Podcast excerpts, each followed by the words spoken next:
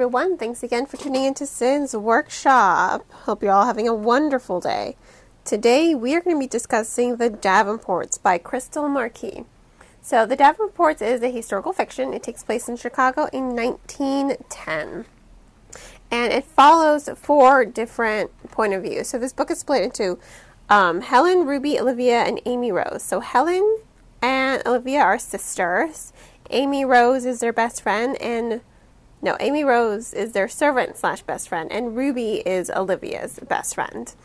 Um, these are all African American girls, but some of them, most notably Amy Rose, are biracial. So if you think historically, being biracial in a time when, you know, African Americans are still reeling from slavery, you know, she's not really looked upon. Um, it's just like, well, her father was a slave owner. We don't know that for a fact, but it's what people tended to assume. Um, and it really did create this barrier for her. She couldn't wholly exist within the black community, and she didn't exist in the white community. But she has grown, you know. She wants to be a business a woman. She makes her own skincare, she makes her own hair care, she wants to open up her own salon.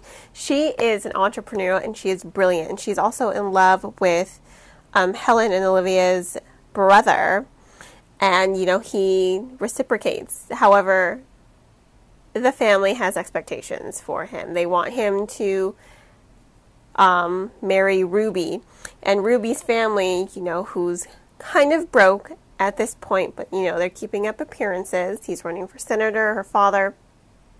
They want her to marry John Davenport. I will say, um, Ruby was one of the characters I didn't care for um, initially, but she grew on me. I understood where she was coming from. You know, her family has put so many expectations on her. They're like, no, you have to marry a rich man, but she wants to marry she, someone she loves, and she thought she did love John Davenport, but then she meets someone else, and this other person that she loves is also biracial, and her family does not approve. Um, I really did enjoy the historical setting.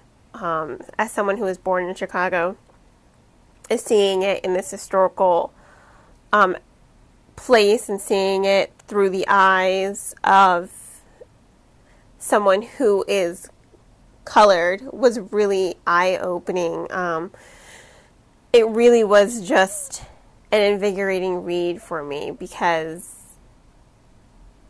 I mean, I don't I don't read romance. I swear to you. I don't read romance. But I was here for the romance in this book.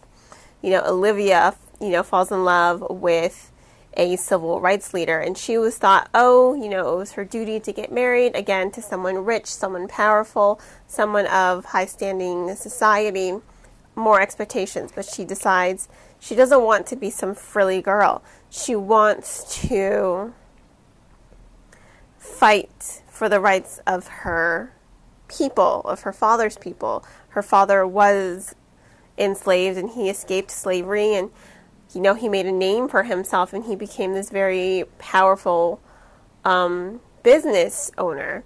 But she wants, you know, she wants more than to just be the daughter of a business owner. And you really do see her grow as well. And the same thing with Helen. She wants to be a mechanic. She wants to build cars. She wants to get away from horse drawn carriages and really build cars. And again, she doesn't want to be some frilly girl. I love that all of these girls, you know, Olivia, Ruth Helen, Amy Rose, and Ruby, they all want more.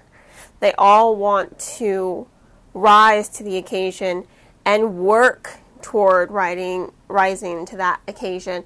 And I, I loved it. It was phenomenal. Going back and forth between each of these characters it was very easy. It was very fluid.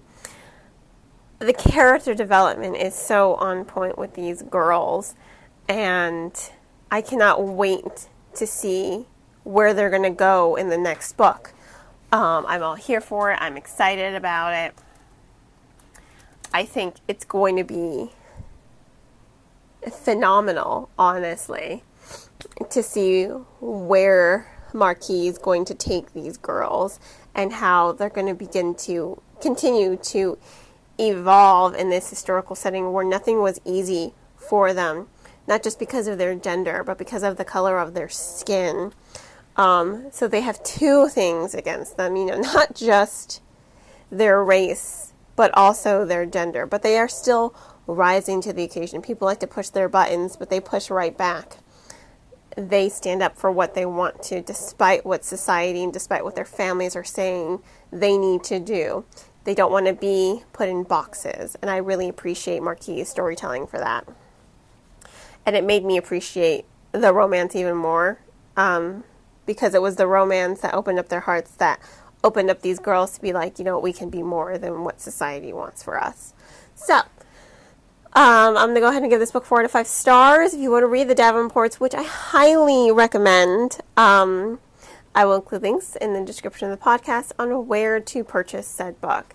And on that note, I hope you all will continue to support me here by liking this podcast, subscribing to it, and sharing it with all your book loving friends. You can also become a supporter on Buy Me Coffee, Ko-fi, Patreon by purchasing one of my handmade candles or by following me on any of my social media um, accounts. Links to everything will be in the description. I hope you all have a wonderful rest of your day, and as always, happy reading.